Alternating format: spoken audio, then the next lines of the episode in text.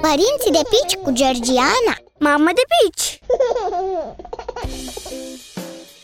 Salut! Astăzi vorbim despre plimbările în sezonul rece.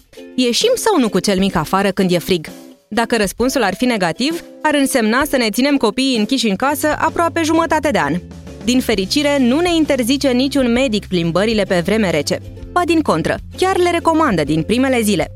Dacă cel mic e sănătos și îmbrăcat cum trebuie, nu există niciun motiv să nu ieșiți la plimbare. Cu toate astea, mie mi-a luat ceva timp până mi-am făcut curaj să o scot pe fetița mea afară, iarna, când ea avea doar câteva săptămâni. Așa că te înțeleg dacă ți-e teamă să-l scoți pe bebe afară. În ciuda temerilor, m-am mobilizat să ies zilnic după ce am văzut că plimbările la doar câteva grade nu au adus nicio răceală în viața noastră. Nu cred că am prins însă mai puțin de minus 2-3 grade. Dar se poate ieși la plimbare și la temperaturi mai mici. Bineînțeles că nu o să vă plimbați două ore prin ger, dar 10-20 de minute la minus 5 grade prind bine sistemului imunitar al copilului. Există cei drept și situații când nu ar trebui să-l scoți afară pe cel mic.